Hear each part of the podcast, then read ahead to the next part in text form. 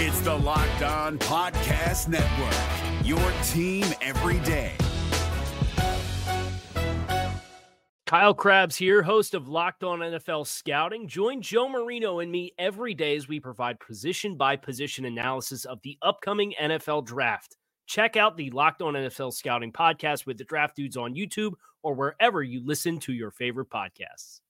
Tim Hey. Tebow is rich though. I did. Yeah, but that Maurice Clarett money's nothing to shake a stick at. yeah, Come nah, on. nah, nah, not really. have you gotten a cryogenic? Have you guys ever done those? I've never done it. I did it in Sacramento. Really? Yeah. Uh, my- it- me- You were hungover. Me, no, me and Mary Schmitt Boyer when she was at the Plain Dealer, and Allie Clifton when she was the sideline reporter for the Cavs. We went to like one of the first ones in Sacramento.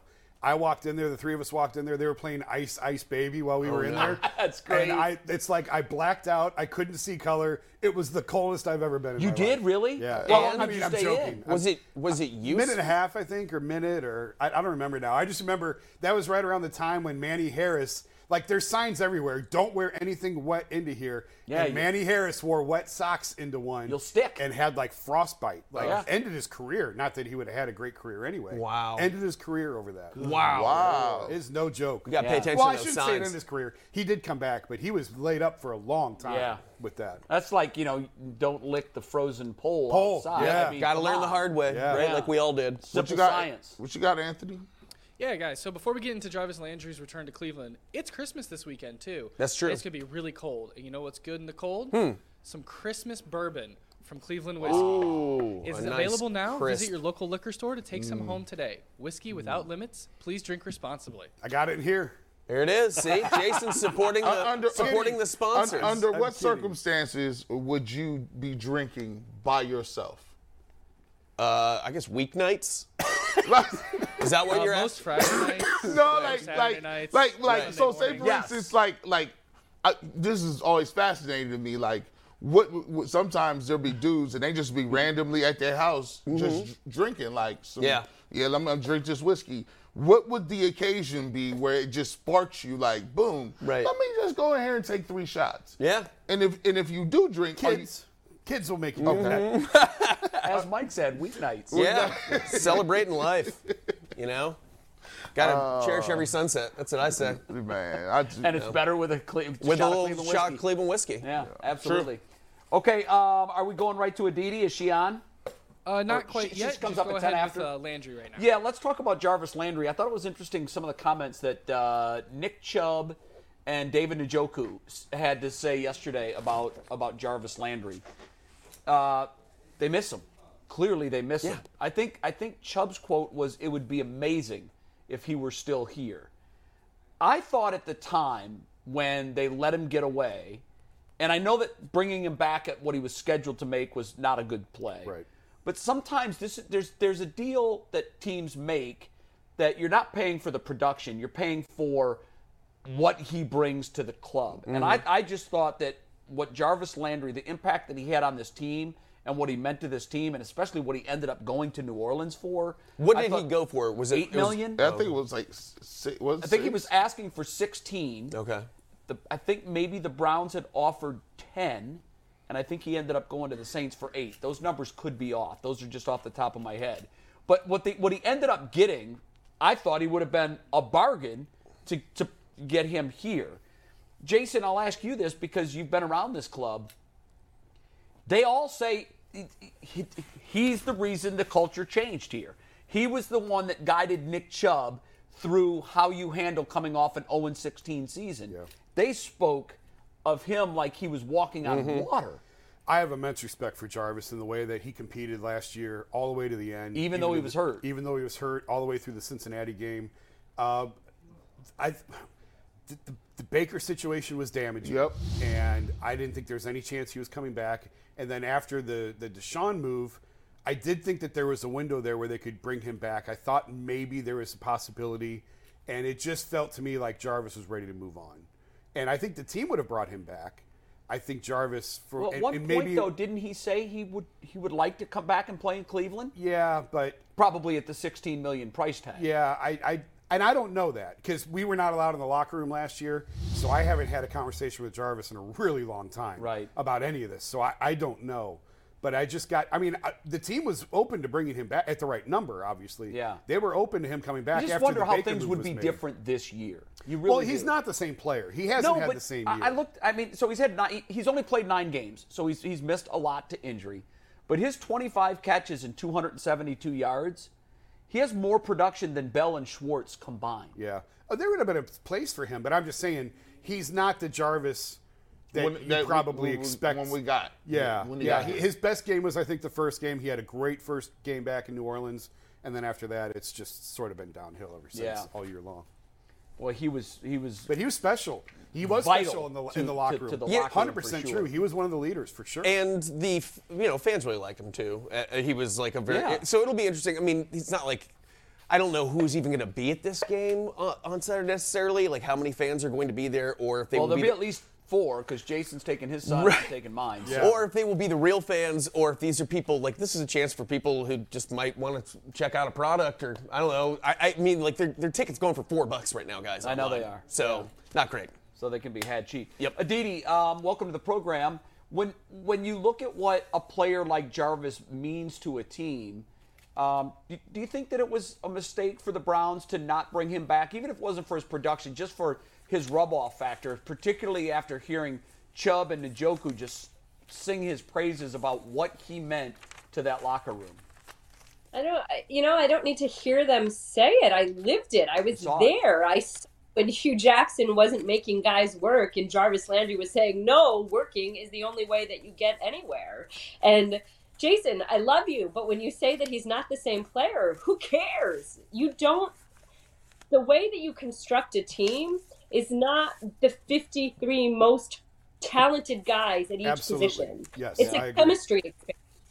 And you sometimes need a little dash of this and a little pinch of that to really get the most out of any locker room. And what we heard Nick Chubb say, what we heard these guys talk about, is how Jarvis Landry infused a level of professionalism. And you know what? I get the opportunity to talk to Dennis Allen, to talk to Pete Carmichael, to talk to the Saints about that. And even though Jarvis has been hurt and hasn't been able to contribute as much on the field as perhaps they had hoped and hoped to get out of him in the future, they were unequivocal in talking about how he's the one that kind of leads the quarterbacks and the receivers, and he's the one that sets the tone, despite the fact that he is somewhat diminished because of the injury. And then, gosh, you talk about reliability. I mean, this is a guy that put his body on the line every day, every play, every snap. That's something that you just can't you can't say that to someone. You have to show it to someone. You have to play next to somebody who does that. And yeah, I mean, personally, you can hear the the pain, the passion, the hurt in my voice because you, I felt that this was such a key, key, key, key important piece of what the Browns were able to do over the last few years. And and let's be fair, both Andrew Berry and Kevin Stefanski acknowledged that. And even though there had to be sort of this separation, Kevin Stefanski and Andrew Berry did not mince words in talking about how important Jarvis Landry was to their growth as an organization and to, as we keep saying, the setting of a culture of that organization.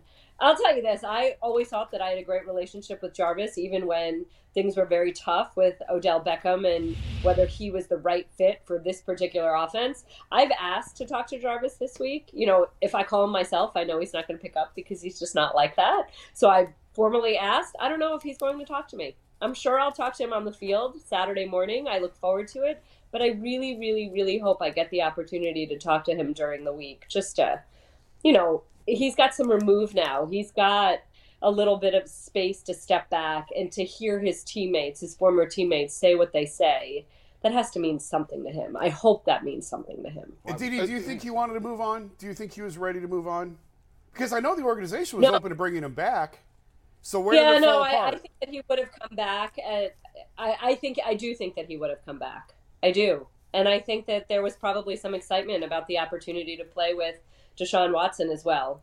I do. You know, you never know though, right? Because you hear often from both sides, "Oh, we tried to make it work and he didn't want to," or "We tried to make it work and they didn't want Right, to." right. I don't know, but in my heart of hearts, I do think that there was some middle ground to be met. What did he sign in New And we've Orleans? seen- Was it you know this. years? We've seen this across the league a gazillion times. I mean, I remember I remember a gazillion years ago when James Harrison ultimately signed for less with the Cincinnati Bengals than the Pittsburgh Steelers would have given him, but it was about ego. And it was how mm-hmm. dare you after this many years and how much I've meant to this club, you offer me X amount of money. And then he went for less money. So it's not even just about the money sometimes. Sometimes it's about the respect factor, the way that you feel you're being spoken to. And I mean, ego's always involved. When you when you're as passionate as a player like Jarvis Landry is, as a player like James Harrison is, as a person like I am, then of course, ego and the way that you feel you're being treated and how you're appreciated and how you're being valued, that of course comes into play. Well, he signed for one year, six million. Who knows? Maybe he comes back. What, I Maybe. Wouldn't, I wouldn't mind that. I wouldn't mind that at all. And I don't know. I think I if the don't know Browns had a exactly mulligan to do this over, It's any sort of calling card.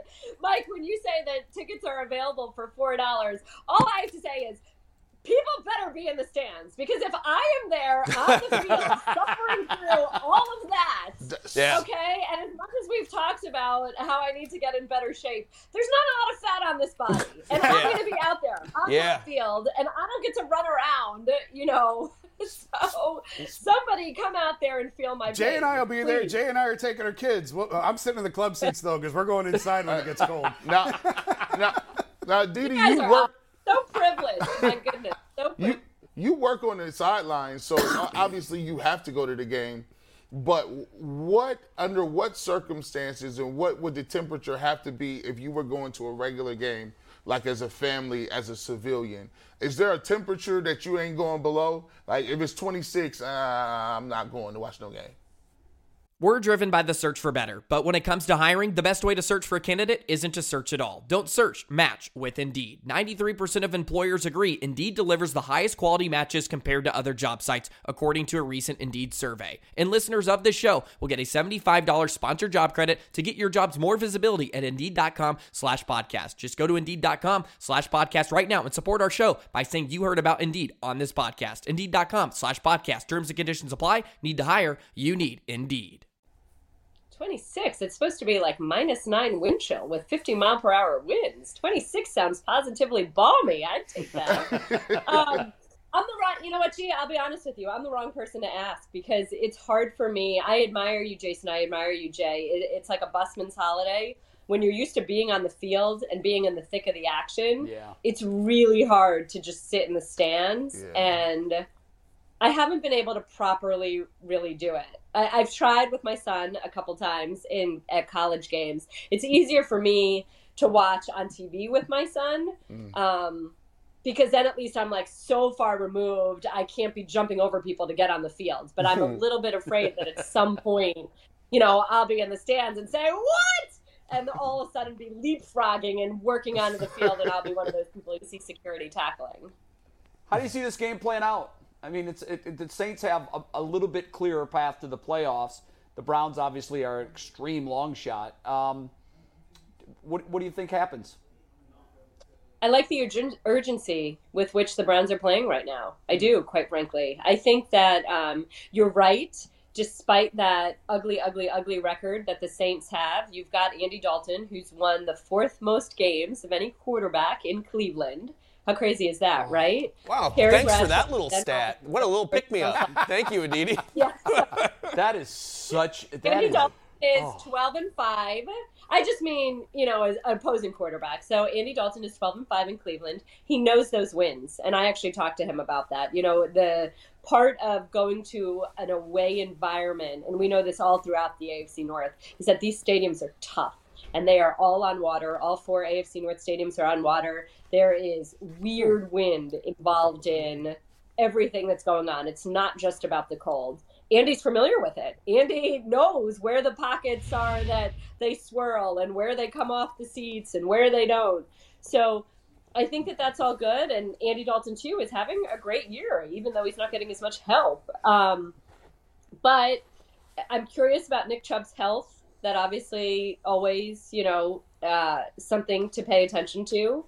I think that I really like the way the Browns defense has played the last month. I like the sense of urgency that they're playing with. I like that they seem to be playing a little bit freer, a little bit faster. That may be because, as they've talked about, Joe Woods has kind of slimmed down the play menu and just said, you know what, we just need to do what we do really well, really, really, really well. And that's that.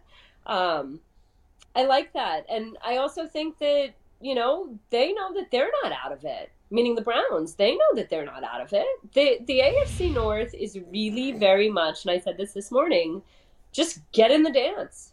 It's about who's going to get hot. We saw the Chiefs almost lose to the Texans, who, by the way, have one win and are a team. Uh, I mean, just are lacking in a full team of talent. There are young, talented players, but that's not a full team by any means. And yet the Texans nearly and should have upended the Chiefs. We've seen the Bills look vulnerable. I don't think that anybody is just running away every single Sunday with the AFC. So it's this feeling of, okay, just get in.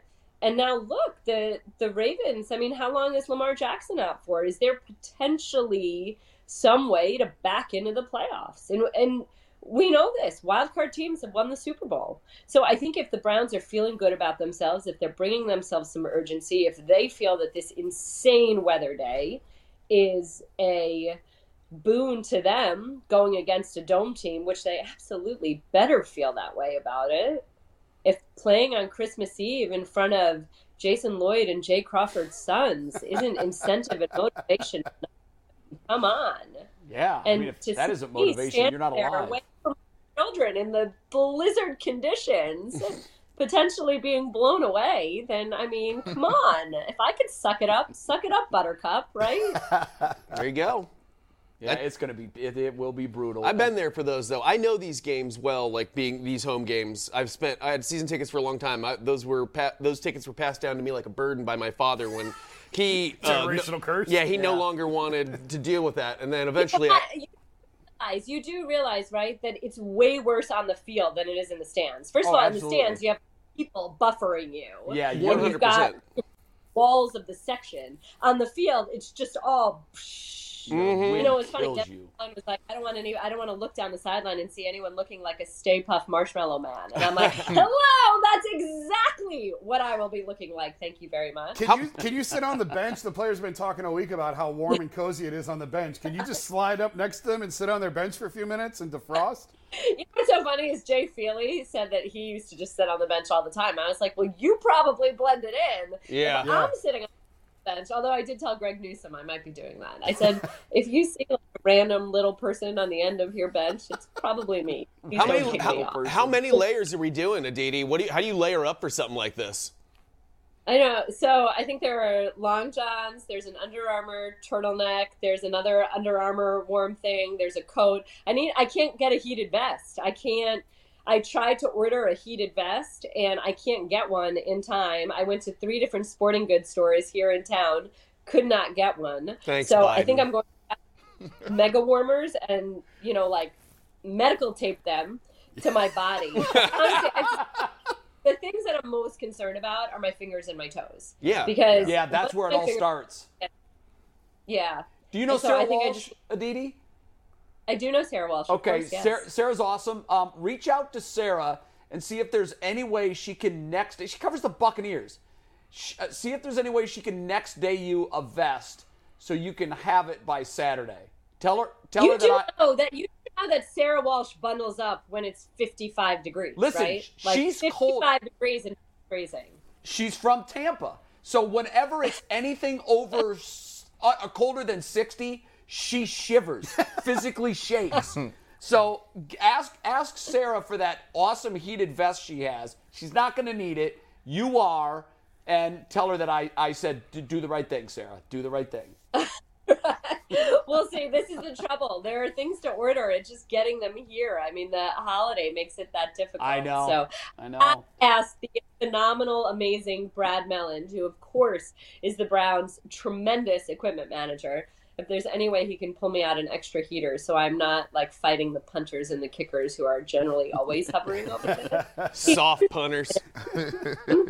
Yeah, we'll see. I don't know. I, if if anybody's got suggestions on what I could possibly butter Brad up with to uh, convince him that I would like one of those, I'd appreciate it. Now, because you're part of the broadcast, I know that we can't ask you um, what's going to happen, who you think's going to win. I get that. Um, just tell us what kind of a game we should expect, because I think in general we're thinking it's the lowest under that any of us can ever remember seeing. I think it's at 31 and a half right now. I've never seen anything. I can't remember anything being below 34. Uh, so the experts in Vegas think that this is going to be maybe a 17 to 10. Uh, Is there any scenario that you can envision where it's they're just dead wrong and we end up getting a high scoring game? Yeah, if like the weather changes completely. I mean, I don't, you know, you know how crazy the wind is and how unpredictable it is. I mean, something as simple as kicking field goals becomes a crazy adventure if it's nuts like that. We were, and again, I said we were talking to Andy Dalton earlier about this, and he was saying if it would snow, it would be better than if there's any other sort of precipitation because at least that makes the ball a little tackier. Mm. But it's not going to snow if it's minus nine degrees. It'll be too cold for it to snow, you know? So it's, I think there's a little bit of fear of throwing the ball when the wind is so unpredictable. And this is the stadium where the wind is the most unpredictable in the entire National Football League. I think that the oh gosh, why are you showing me this? this is one of, oh, it's funny because my producer, my producer was telling me he started telling me on Sunday, I think, last Sunday or last Saturday. He's like, "So here's what I need you to do: go stand outside for four hours every day." Build up to it. Get your tolerance up. Yeah, exactly. Seriously, and I was like, I don't know if this is better to just rip off the band-aid because there really is no preparation for any of that. But uh, I think that um, I do think it will be low scoring. I think that it benefit. I think both teams would like to play that way. Quite frankly, I think both teams would like to play grinded out football. I can tell you that the sideline reporter would certainly like a moving clock, like a constant You want the game to be over by three o'clock. Extensive replays. Let's just move that ball and move that clock for sure. Aditi, based on where we're at in the season, we were talking a little bit about this earlier, and just assuming Nick Chubb is he was on the injury report this week, but assuming he's totally good to go, do you think that he will, based on the game situation and the weather and everything, uh, and where our cha- playoff chances are at, do you think he's going to get more touches in this game than he typically gets, or fewer touches? I never know, but I hope more. I mean, I like more. I like I like the idea of more. You know, I, it, it's funny. I um I do a radio show here in Pittsburgh, and um, Mel Blount, who of course is in the Hall of Fame, who is a cornerback unlike any cornerback has ever been built, um, was talking about Franco Harris. This was the day before, unfortunately, I mean, tragically, Franco Harris passed away. And part of that is because Franco Harris's number is being retired this weekend. This is, of course, the 50th anniversary of the Immaculate Reception. I know Browns fans hate that moment just as much as Raiders fans do. But one of the things that I'm bringing up here, the reason I'm bringing this up is that Mel Blount said that old school football used to all be about the running back. You went the way the running back went. It was the running back who had 30 or 35 touches, and the quarterback maybe threw the ball 10 times a game. And when we were talking yesterday with Tyrann Mathieu about Nick Chubb, he said, Man, he's just an old school dude. Yeah. And he said, in the way that he runs, in the way that he behaves, I mean, the guy never trash talks on the field. Tyrann even brought that up. And so the way that Mel Blount is talking about Franco Harris carried those teams. That those teams were about the running back, not the quarterback, not the receiver, not anybody else. It was about the running back. That really is who Nick Chubb is. And it feels like this time of year, this day, these two teams, this weather, it calls for nothing but old school running back play. And who Here, is here. that but Chubb? So, it, it- and we know Nick Chubb can handle it. If Kevin Stefanski wants to give him 30 to 35 touches, I'm sure he'll say, all right, hit me one more time. And again, like I said, the sideline reporter would love that. Just don't run out of bounds. Aditi, you mentioned Stay in the bounds on every single one of those runs. Please, please, please. when you're talking about the immaculate reception play. I, I put it in our group chat with these guys. I went back and like watched it, obviously like everybody else did, but I really watched it, and it cracked me up. Like first of all, they're the running backs are in three point stances in the backfield. It's the last play of the game. They, Bradshaw held the ball for like five or six seconds. They only made it to the 30. It's the last play of the game. I'm spitting everywhere. He threw it to the 30 yard line. Like, how does this foot like the game? Then the best to play of all time. It's hysterical. Like today, Right, you got the ball voted at number 40. You're going to throw it to the end zone. They threw it to the. He was still 30 yards short, even if he catches the ball. And we worship him. How does this happen? Crazy. Different game. Different game. Well, I wondered though, did they have a timeout because when he scored there was five seconds left. So and and obviously the the Kareem, you know, the, the Karam. That's actually a good point. So I mean, if I they keep- if they I had just a time, assume it's the last Yeah, play of the game, but you're it- right. It, there was wasn't. I think they did have a timeout. They were hoping to get close enough to do the hail mary, Yeah. which would have been from the 30 or whatever. Aditi, um, we can't let you go. You bring up Franco Harris. I, I'm, I'm assuming you met him at some point. Um, I would love to hear you just talk a little bit about the man that was Franco Harris. Aside from the football player, I had a chance to meet him. He was just he was just overwhelmingly friendly. I'm wondering your experiences with Franco. Same, same, same, same. I, I've never. I, said this earlier in the week, and I, I'm still struggling to think of any man. Forget his legendary stature. Just any man of any stature who was as approachable, as mm-hmm. genial, as fun loving, as ready. I've never seen him say no to anyone for a photo or an autograph. We had him on our podcast, our Hall of Fame podcast this summer. We sat with him and Fred Biletnikoff for an hour. Oh wow. And then later in the day, for 20 minutes, we're sitting and we're talking, and we were talking about my kids, and we are talking about Pittsburgh and transplanting, and a little bit about Penn State. I mean, he was as approachable as could be, as humble as could be.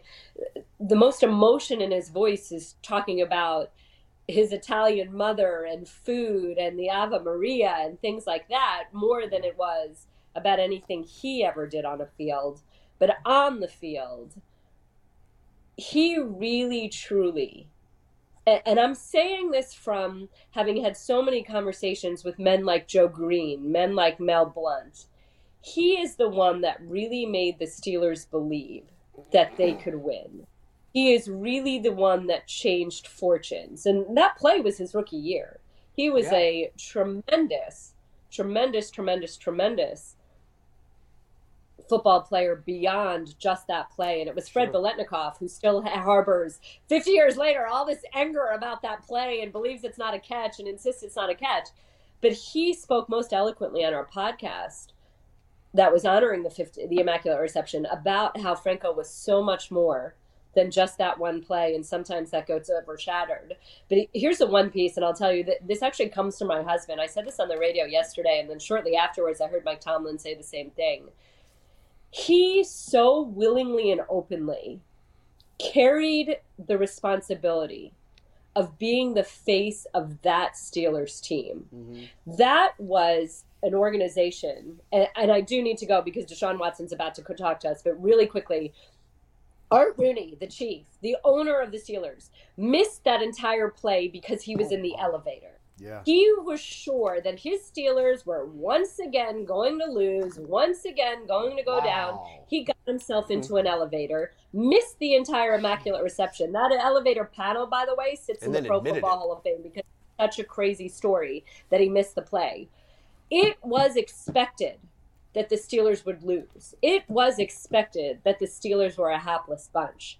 Franco comes in, and yes, there were an absurd number of Hall of Famers on that team. There was Joe Greene, there was Lynn Swann, there was Jack Lambert, Jack Ham, all of these guys. Terry Bradshaw. Chuck Noll, yes, all of these guys, Terry Bradshaw. But it was Franco that everybody says changed things. And it's Franco who, for the ensuing 50 years, was available whenever, wherever the Steelers needed him to carry the banner of that club, of that organization. He willingly did it.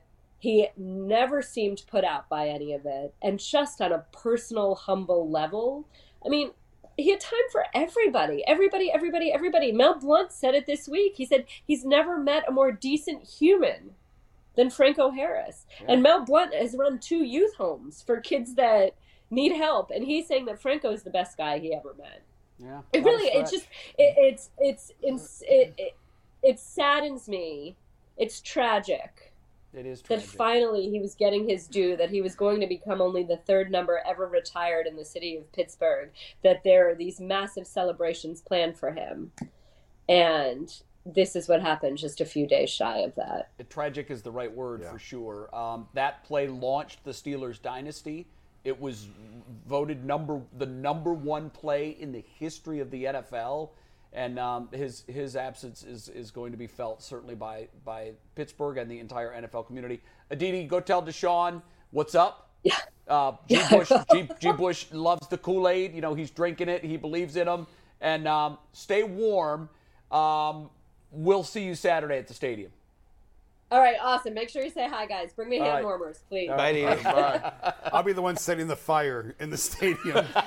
Y'all, y'all, There y'all. might be multiple. In the 80s, they did that. They really just had little fire campfires. Rip up that seat and start it on You fire. guys are crazy for going to this game. Yeah. Y'all nuts. I am rethinking it. My son is a diehard. I do I'm want to mention this. it. I was mistaken earlier. I and I probably some of you probably got upset with me for trivializing people who are going to this game. And I said the tickets were four dollars on StubHub, and that is not true. Anthony showed them.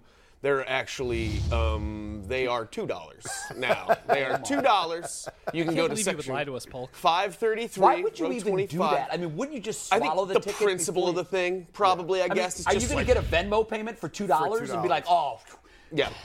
that's off my chest? now I can buy a beer. I know. Nice- That's a nice coffee at Dunkin' or something like that. Yeah. I guess. Wow. Yeah, two dollars, everybody. Yeah, what? Just the time it takes to list that on there and everything. It seems like that's Right. worth four, five dollars. well, It's like cashing a check for forty-seven cents. Well, well, I will. I will say it gives, uh, you know, it gives a, a lot of different people who may not have that, uh, you know, the economic means. means. Sure. to go. Now, now it's not to go and possibly It, die in the snow. it could be a Christmas gift. It could be a, uh, you know, Christmas For someone you're day. mad at. But yeah, on your tombstone, it will say he was a loyal fan to the end, literally. Uh-huh. Uh, what was that, Anthony? I was just gonna say I don't have any fun transitions like McNuggets. That's fine. So I want to remind everybody that BetJack has arrived to Cleveland. Ohio sports fans, sports betting is coming going live on January 4th, 1st. Mm-hmm. It's happening. First, download the BetJack app today so you'll be ready to go in all the action. BetJack, Ohio Sportsbook. You're crushing it, Anthony. McNuggets makes it look so easy, doesn't he? He really does. It's the, it's the sneaking it feedback in. my headphones An- drives me crazy. Anthony, does Tri C offer broadcasting classes? I don't know, but BW did. And I didn't take. I was a film major watching movies, writing papers. I don't know how I ended up Hey, here. it's, it's led you to this. You're Hey, nailing it, man. Well, well, here's the thing, man. Tell them you don't need it. You know why, Anthony? Because technically, you have 20,000, almost 20,000 followers and subscribers on YouTube. It's That's true. eight- it's like 18, right? 18 some thousand. Something like that. We're getting close to 19. Help help us continue to get to that night. We need to do that 19 by d- December. That's Bernie's number. That's the Bernie yes, number. That's what you can give us Oh. for a Christmas oh. present, or you can sign up for our tiers. Someone had a question to me on an email yesterday, and I need to ask you. I, I'm assuming I answered the question, and now I hope it was right. Someone said I'm considering the coaches tier, but I'm not available from 1 to 115. Can I watch those on demand later? And I said certainly yes. Yeah, that uh, the yeah, answer. You absolutely can. Uh, I will have to check which tab it's under, but you should be able to go back and watch it. It's all on demand. Great. We will have Anthony physically burn out a DVD of it and bring it to your Walk house. it to your home. Wherever you are. Every afternoon. Wow. Just so you know. Blu-ray if you prefer. We love our subscribers. We love all of our viewers. No, no jackets, jacket? Anthony. All right. Yeah. Hey, I see you rocking the three studios. Yeah, man. over. Yeah, That's man. nice. You know what I'm saying? I got Representing this. the upstairs. sharp look. Got my man. He dropped it off. He put it in the car. Nice. You know what I'm Nice. saying? Like it- it's it's Make it this- look good. Yeah, this. Um, this in the license plates, make sure I'm not getting pulled over. Mm-hmm. I'm like Jay Crawford gave this to me himself. They're like, No, Jay Crawford. No, say, say Betsy Crawford. yeah, yeah. but Jay and Betsy, Or Mike they- Jesse, They co-signed it. They co-signed all of them. We're ready to go. depends on the cop. Yeah. Yeah, it really does. we have to talk about the Stefanski Watson relationship because you have made the point on the show that look, according to Deshaun, we take him at his word. He's here because of Kevin Stefanski, even though before the offer got to be the richest in the history of the game, he, he was a hard, quick, fast no. Yeah. But tell us what Stefanski's role in how in, in him being here is, how that happened, and some of the things that were said yesterday by Deshaun about this relationship. So I've mentioned this multiple times, but let's walk through it quickly, and then I'll get to the other part that we haven't talked about as much. And when when the news came down that Deshaun was coming to Cleveland, I spent about an hour, hour and a half on the phone with, we'll say, people in his camp, like people on his side, Right. who know him, who have been with him for years. And the thing that they kept saying over and over again was that yes, like he want he he liked what Kevin had to say. Um, he liked what Kevin showed him. When the Browns went into this meeting, it was at Rusty Hardin's office. They had no idea what the setup was going to be. And originally, it was going to be in this massive office, like, you know, with the big long conference table. And because some teams brought like 10 and 12 people in for their pitch. I think the Saints actually were one of them that brought like 10 or 12 people. The Browns showed up with uh, Kevin, Jimmy D, and um, Andrew, and that was it. Wow. uh, so it was really small and intimate. So they move into like Rusty's office, and Kevin brings an iPad with all these plays loaded up, sits down with Deshaun, and they just go over. Listen, this is I love how you did this in Houston. Shoot to a clip of this is how we do it. This is what we've done. This is how I see us using you in this system. Deshaun loved it, ate it up. They talked for like 45 minutes, just the two of them in this iPad. No one else in the room could even see what they were doing. Just two guys chopping it up, talking X's and O's, talking football. Deshaun even said at one point, "Hey, where do you think I can get better?" And Kevin said, "I don't like your your play actions. I think you're sloppy. I think you can be better with the ball and hiding it better." And blah blah blah blah blah. And Deshaun cracked up and said, "You sound just like my high school coach. He used to get on me all the time for that." Wow. So they did hit it off. Like that's true. And that means he really saw something in his game that that Deshaun recognized was an actual issue and had brought up to him before. Yeah. So it was accurate. He yeah, was making yeah. calls that like and yeah. Kevin was I like that him. like- Deshaun asked that question. Yes. That to me is a characteristic of a player that wants to get better to and, get better. and knows he needs the coach that can get him there. Yes. So like that is real, and that's what the point I've been making all year is. You guys, I- I'm, I'm not saying anyone here, although it has been here, but just in general in Cleveland, the feeling of fire Kevin, fire Kevin, fire Kevin. I'm like, you guys, listen, you have to hold on to this. It's ugly and it's been messy at times, but you have to hold on and see what this looks like. Part of the reason Deshaun wanted to come here was Kevin. Now let's get to the contract. Yes, 230 million guaranteed had a lot to do with it. Here's my understanding of how it went down. Deshaun calls the Browns and says, You're out. I loved, like, I, I think the Browns were the big dark horse in this to begin with. The Browns were the team everyone looked at like, Really? It was like when LeBron took a meeting with the Clippers in 2010. Like, seriously? the Clippers? Okay, fine. Yeah. Well, So- also Deshaun said he wasn't nuts about playing someplace that was cold, That's exactly and right. And that's why everybody's like, "Well, Cleveland's out. Yeah. Buffalo's out." So the Browns, like, it was a hell of a pitch because they had a lot to overcome, and they overcame all of it. But Deshaun calls him, his agent tells him, you got to start eliminating teams. Like, we got to start working through this process. And he says, okay, Cleveland's out. It's cold. I, the only time I was there, weather was not good. I've never been there. I don't know anything about it. Cleveland's out. I want to stay in the South. My understanding after that, Andrew Berry stayed in touch with his agent and they talked about other players. I don't remember the exact days. I think it was like a, a Thursday into a Friday, but I may be that may be wrong. It was So- the next day. It was the next. So Deshaun calls him and says, "You're out. I'm sorry. I had a great time, but I'm not coming here." Andrew stays in touch with his agent throughout that day. They talked about different players. Uh, Deshaun's agent is one of the biggest power agents in the NFL. He's got a ton of other clients. So they were talking to other clients. They had another conversation that evening, and then my understanding is the next morning, word throughout the building in Berea was, "Hey, we may not be out of this yet. We may still be in this. We may have a chance." Was that because they ratcheted up the the money offer? it's my understanding the money came later that Really? they had the conversation in the morning that and andrew sort of sent word throughout the building we may not be out of this yet we still we still may have a shot at this and then they just came around and then the money component of it came later and I wonder if there was a discussion where they said, you know, we might be able to knock your socks off with an offer. Maybe be. the number 230 wasn't thrown out. Right. But if you're a good agent and you've got somebody that you've already eliminated on the line telling you, we think we can beat everybody else's financial offer, Yep. your ears are still going to be open. Of course, and and that may I, I don't have the exact particular details of how it all played out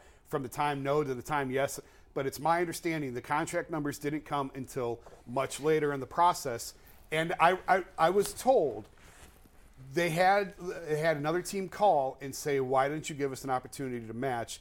We would have matched that contract. Wow. Now did that happen? Every team you could call is going to deny, obviously, that they would be that Sure. team.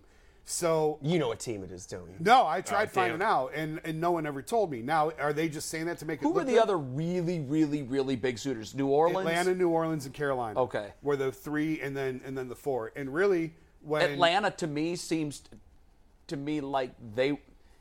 Atlanta went hard with the hometown pitch. Yes, Come I would think that Atlanta would.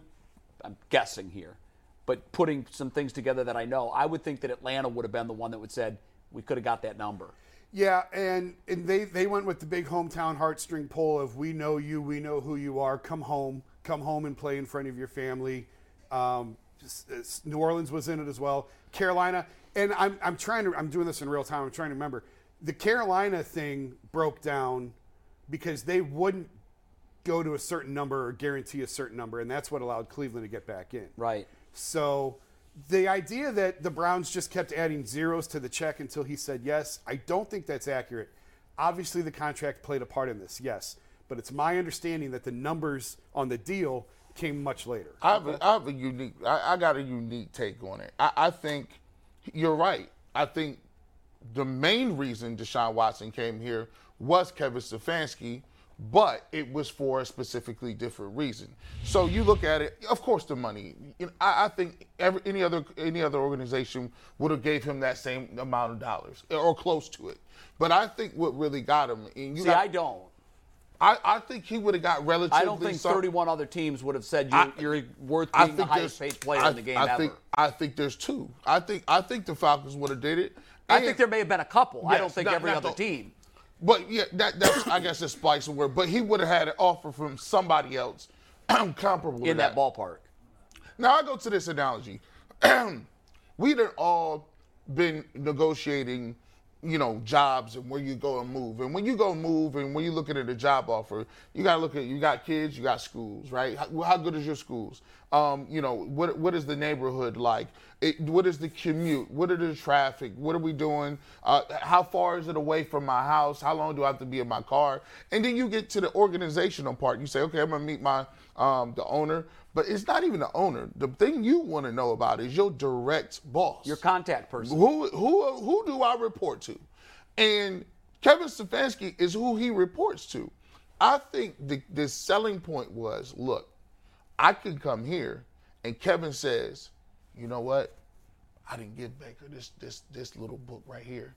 I don't even let Jacoby Brissett do this. When you get here, this gonna be a partnership. He got an opportunity to really dig back in and say, I get to come to the cable on game day and I can pick all the plays I want. I get autonomy. At the, I, I- when you sell a partnership, not you reporting to me. And the reason I say this is you go back a couple of days and somebody asked Amari Cooper, um, what was Deshaun Watson and Kevin Stefanski? Is he coming along? Are they? And he said, I don't think about it like in those terms. I think about it as if, you know, they're helping each other, they're collaborating. And when he said that, I was like, oh, yeah. They, they sold him on, yeah, you can get this money. But the one thing he did not have was say so and control in Houston over anything. They even asked him, he thought he was going to have a, a overflow or They at least an his best opinion. receiver out from under him. Right. And didn't didn't he tell them who he wanted the- the specifically GM. as the GM? He and thought they, he was going to be part of the process, Right. and he wasn't. and he wasn't. And they but told trading him. DeAndre Hopkins out from under him, Right. taking his best Crazy. receiver out from under him. So when he went in and Kevin Stefanski said, "Look, I ain't looking to be your boss. I'm looking to get you better, and I'm looking for to partner with you as all great quarterback. All great quarterbacks get to partner. Hey, as great as Andy Reid is, Patrick Mahomes is part of that play. He ain't Mm-hmm. running no plays. Patrick Mahomes don't want to run. JD, I, that sounds perfectly pl- It's plausible absolutely. to me. And they like uh, uh, we've said on the show a million times, like Kevin's thinks he's the smartest guy in the room. He's an egomaniac. Da da da da. I don't know Kevin overly well, but I know him well enough to know that is totally false. And Aditi said that. Aditi knows him better than I do. And Aditi's come on and said he's the most egoless guy in the building, and he is. Like if you're the quarterback and you don't like the play, it's out. Like okay, gone. What do you want? Like let, let's go. Let's I come up with his, something else. I think He people make people make that ego. mistake. I think because of what he p- chooses to present to people. Well, because he's you know? Ivy League, and, and eh, so with there automatically comes assumptions with it that he's this stuffy Ivy Well, League I'll tell guy. you and, why and I- he doesn't talk too much. So Right. when you when Right. you don't say your opinion, you make it up for him, right? Well, you have to guess. Yeah. And, Yep. and the thing that I, th- this is what I base that opinion on.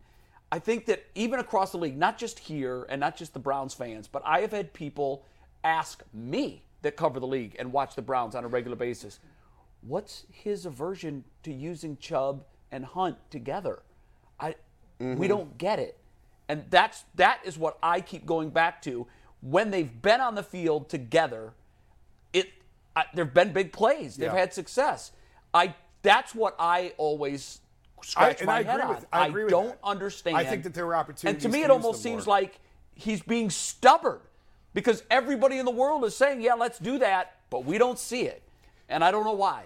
I don't know, and it has worked. Like we saw it early on, and it's, worked. It, it, and I don't have a great answer for why they don't defenses do that more often. to you know you talk about a team having a Taysom Hill. Hill out there Yeah. so you have to spend 10 more minutes presenting what what we might do if he's on the field well imagine defensive coordinators sleepless nights trying to figure out how you have these two dynamic backs on the playing field at the same time and I'll give Freddie credit for that because Freddie did use them together. He for did. as much as he got wrong, and he I got know, but he everything got that right. Are we? He did get that Are right. we uh, uh, like overvaluing it in a way because we are? We've just been saying this so long. I would like to see the actual numbers as far as how often they've been on the field together. This I wish year, someone would do that homework. Yes, and how successful it's been. Like Yes. wh- what what's happened in every play because we might be being unfair. Maybe they're just quietly on the field and they're not. No, part- I'm not- looking for it, Mike. I've been looking for it all season. I Yeah. would say it's happened a handful of plays. Yeah, I would like to see And those I can remember though. one of them going for a touchdown and another one going for a big first down on I third could, down. I could have our guys pull that. That'd be I'm great. sure you can. could pull That'd it. be great. just- 'cause I that'd be a- love to see the numbers behind it. That would either be uh, like that would either shut us up a little bit, or it would be a really good weapon that we could use constantly to bring up. Because if, if you have numbers and proof Right. yeah, of, of this, They, they were on the field together seven times, and the average play went for 11 yards. right, then, then know, that's a- okay. yeah, I'd like to shove that in their face. I do, but I mean, the more that you use stuff, the, not, the less those numbers are going to come down. you know? Right. But, of course. and I, I do think that, I maybe I'll be proven wrong on this next year. I don't think, I think everyone looks at Kareem as the Kareem of Kansas City. I don't think he's that guy anymore. If he was, I think he would be on the field. But more. isn't that, and, and I know that that position has a short shelf life, he's a young guy. he has, he obviously doesn't have a lot of mileage because He was off for off the year. time in Kansas City. He hasn't been used as much here. I just think there's a reason why. Maybe I'm wrong. Maybe next year he rushes for 1,600 yards. If he somewhere goes back to Kansas City and becomes Kansas City Kareem again, it's not going to be a good look I- on I- Kevin Stefanski. You're absolutely right. I just right. he, some people don't like some people just don't like the fir- fact that I, I don't think this offense is what Kevin Stefanski ultimately wants to be. Like there's one or two ways you can do it.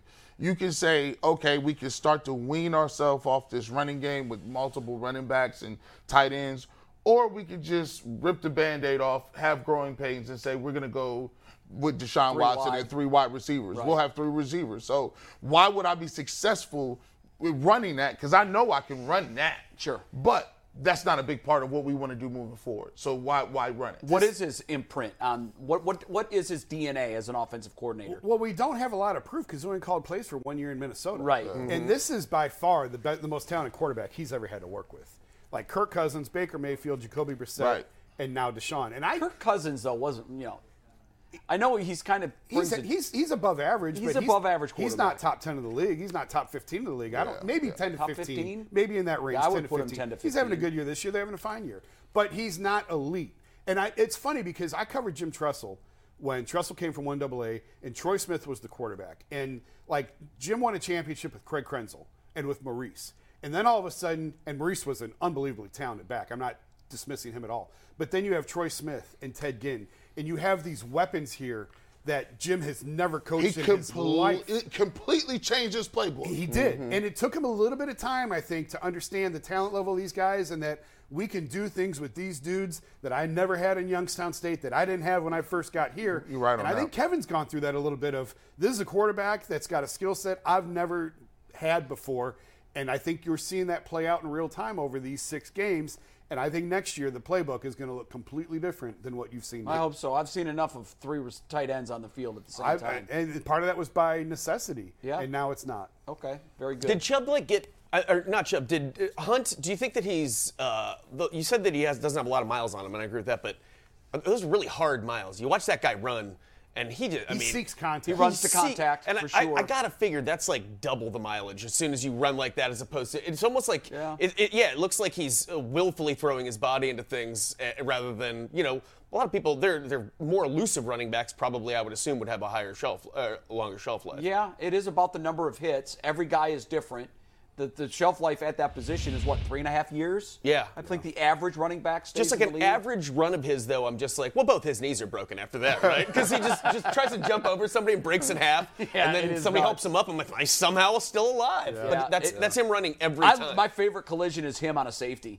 Oh, Like, I yeah. mean, he just like you know, it's like the He Oklahoma likes drill. to hit people. he enjoys It- it. it He's really- told me like he loves hitting people. Like that's yeah, uh, you don't hear that from a running back very often. No, you don't. different kind of mindset.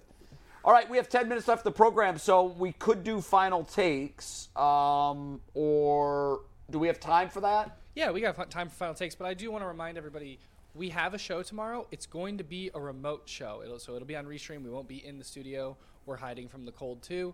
We have the Browns post-game show coming up Saturday. If I get this graphic up here, and we also have a remote show Monday.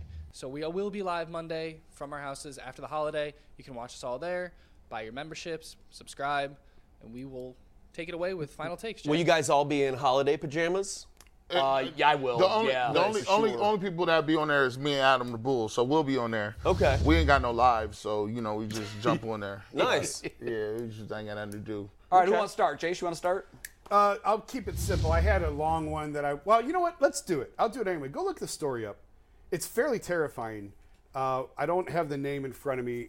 I could find it, but I don't want to waste the time. There was a woman who's an attorney whose company is in litigation with Madison Square Garden, and she was taking her daughter to uh, a play to see the Rockettes at Radio City Music Hall, which is owned by Madison Square Garden Company Group she was not allowed entrance into the building because facial recognition picked her up as an attorney who was in litigation against the Madison, Madison Square Garden Entertainment Company. This is terrifying. What a fun new world. This is terrifying where this is going. And I think facial recognition has great, and technology in general has wonderful attributes to it. But this is the dark, scary side. And Jim Dolan is not a nice person to begin with, and we all knew that already. And I'm not even going to go there.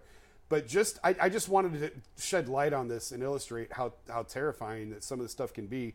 This woman was not allowed into the to see the Rockettes because, and she's not even in active litigation against it. It's just her company. She has nothing to do with the suit, and they did not allow her entry with her daughter. Her daughter had to go with her friends and the other mothers of this Girl Scout troop in to watch the show. She was flagged as soon as she went through the metal detectors. They called her out, they pulled her aside, and told her she was not allowed in because of the active litigation. It's a scary, scary world where we are headed. And when I hear things like that, man, happy holidays. Mm-hmm. It's terrifying. I actually, was, I was thinking about this. I do think that we are gonna we're gonna die like our generation at just the right time. Anthony, sorry, man, but like we are the last generation that won't live in a horrific technological hellscape. Yeah. Where we are being monitored and there's everything seeing us everywhere. I, I don't think that's too paranoid to say because this stuff's happening right now. Right now. And I'm not. This is. I'm not. We're not turning into an Alex Jones thing, guys. We're not going to start selling you survival kits or anything like that, unless it's profitable, in which case we will. No, we won't. important. Important. I'll be living in the cyberpunk world by the time I'm 35. I've, I've Yeah, you'll be in the meta um, somewhere in another. Her name is Kelly Conlon. Uh, executive director, producer Steve was on it and texted her. Her name was Kelly Conlon. Go look up the story. It's terrifying. Sounds fun. Good holiday read, Merry everybody. Um, so mine's uh, pretty brief, but pretty important. I feel. Uh, I'm calling out one organization and one organization only, taking you to task because you deserve it. I'm talking to you, Trans Siberian Orchestra. If you're not familiar with them, they are the rock Christmas act that travels around the country every year with that bum ba ba bum bum ba ba bum bum ba ba bum bum ba bum bum ba ba bum bum ba bum bum ba ba Jesus is born. I don't know why they're so furious that God was born, that they need to rock that hard, but they feel the need to, and that's fine. Not really my cup of tea. Not my style of Christmas music. I'm a little bit more Bing Crosby. But do your thing. It makes people very happy, and I'm okay with it. Here's my gripe. If you're looking for the most comprehensive NFL draft coverage this offseason, look no further than the Locked On NFL Scouting Podcast. Join the draft dudes, Kyle Crabbs and Joe Marino, as they go position by position through the NFL free agent class and into the star studded crop of college stars who will be selected in the 2024 NFL Draft. If you want to know who your favorite NFL team should be adding to its roster, you need to check out Locked On NFL Scouting, available on YouTube and wherever you get your podcasts. Part of the Locked On Podcast Network. Your team every day. Why you always coming to Cleveland after Christmas? Thank you. I was going to add that if that wasn't your point. Why are you guys always coming here like on the 27th or the 30th?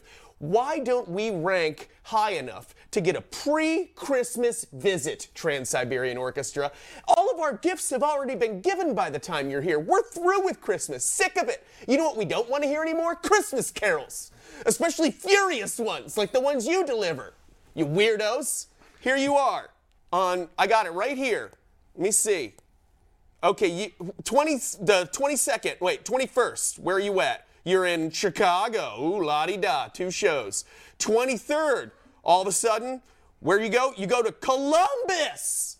See bus. Wow. Two shows in Columbus rather than coming to see us. Then they take two days off for Christmas.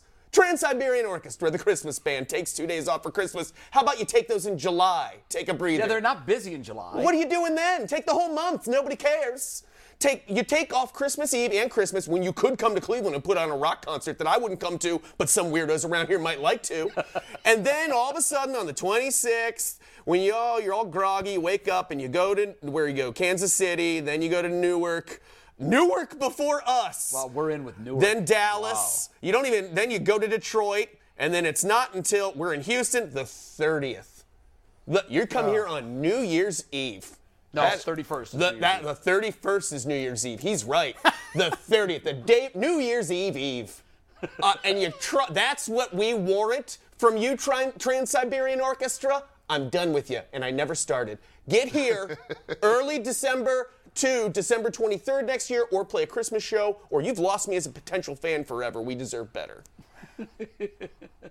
Man, oh man. It's But for years, 20 years they've been I, coming. Why? I, I never Rude. got that. Never got that. Mix that. it up. yes. Mix it up. I'll tell you what, man. I never understood this either. Like, you know, right, right now I'm, I'm addicted to watching abandoned malls, right? Mm-hmm. And by per capita, Ohio has the most abandoned malls doing all right. in the world. Yep. Number one, guys. Good you be one in something. Yep. When they're going through and they're, and the only thing you know is open is the food court. These places on lifelines. My question is, you always see these signs in these these windows of the shops, and you're like, for lease, and it's like, if you own that building, you do know no one's coming there. Right. Why are you even say, advertising? Why would you keep that sign in the window? Mm-hmm. And it goes to a bigger thing. Uh, as Christmas and holiday seasons roll around, I really feel like we are more and more isolated. Um, before, you used to go to the malls, and that was the place to be. You used to get dressed up to go to the mall to go get other things. It was a place where you saw other people, you run into other families. You, hey, I ran into so and so at the store. But now, Amazon and, and, and the internet has made it to a place you don't even have to interact with nobody if you don't want to. Right. You don't- like you don't like you don't have to see nobody. Yeah, if you you don't, they can bring your food. They'll grocery shop for you and give it to you. Uh, you could get a doctor's visit online. Mm-hmm. Now every everything is is individualized to a point where social interaction does not count for anything. And I think that a- accounts for why people are socially awkward. Like people do stuff now that you would never do ever, like when they're in public places, because guess what? They don't have any practice at it. So uh, go out, do something, man. Hey, if you got a gift to get last second, go to a store and get it. Don't go. Don't get the Amazon gift card. That's lazy, bro. It's too, but if you want to give me a gift card, I'll take it. The irony is, all the abandoned malls soon will be Amazon fulfillment centers. That's, true. crazy. The ones that aren't laser tag courses already. Yeah. or You're inside right. a climate control uh, storage. Yeah, you're absolutely right.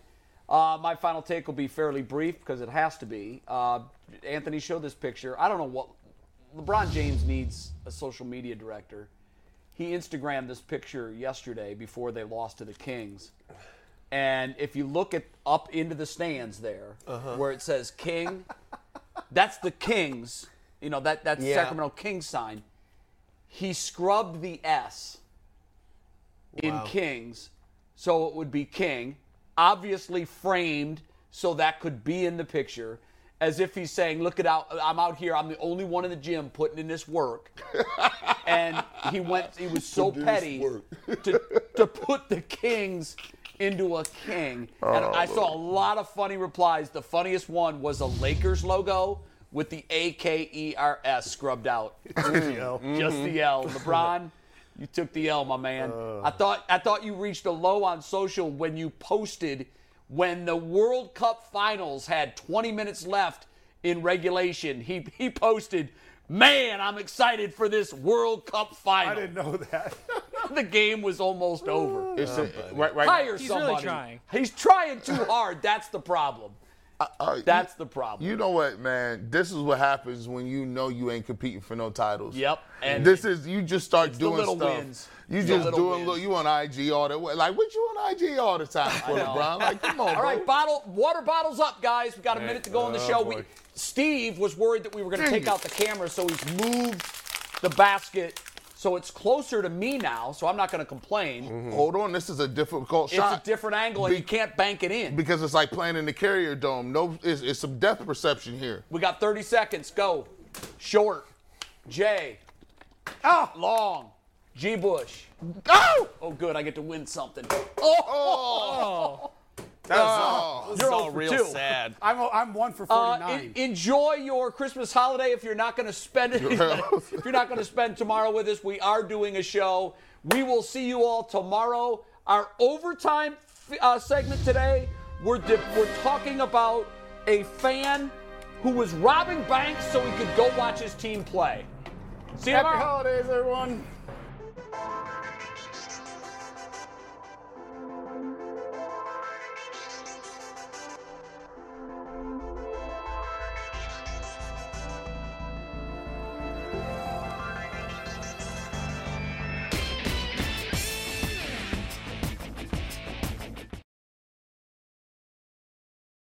If you're looking for the most comprehensive NFL draft coverage this offseason, look no further than the Locked On NFL Scouting Podcast.